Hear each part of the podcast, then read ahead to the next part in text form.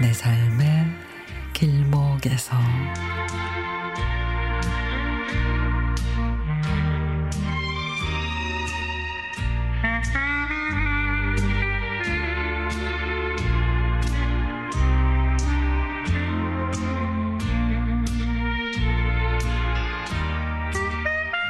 예전에 한국에서 활약하는 외국 국적을 가진 가수가 자신의 부모님 집을 방문해 자신의 어린 시절 이야기를 듣는 그런 프로그램을 본 적이 있습니다. 아들과 부모님의 행복한 만남도 보기 좋았지만 제가 가장 부러웠던 건 부모님이 옛날 어린 시절에 아들의 방을 그대로 두었던 겁니다. 아들의 유아기, 유년기, 청소년기 등에 그렸던 그림이며 일기장, 편지가 잘 정리되어 있었고 공부했던 책들도 그대로 꽂혀 있는 책상에 있고 아들이 잠자던 침대도 그대로 있었습니다.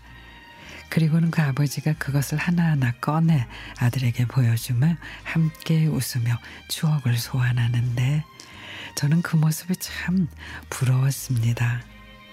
저는 이곳저곳 이사를 꽤 많이 했습니다. 그럴 때마다 세간살이를 줄이고 다니느라고 버리는 게 일이었죠. 그러니까 아들의 옛 추억을 하나도 간직하지 못했습니다. 그런 제가 참 부끄럽더라고요.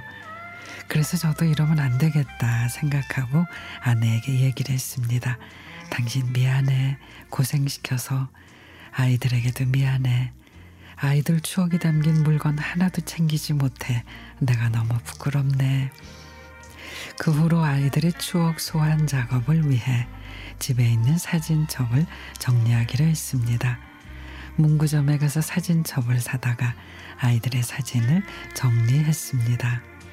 그렇게라도 하니 마음이 좀 편했습니다.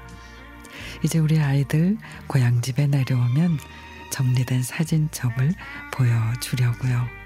그리고는 아이들에게 아빠가 너희들의 어린 시절 추억을 잘 모아놓지 못해서 참 미안하구나 라고 이야기를 해줄까 합니다.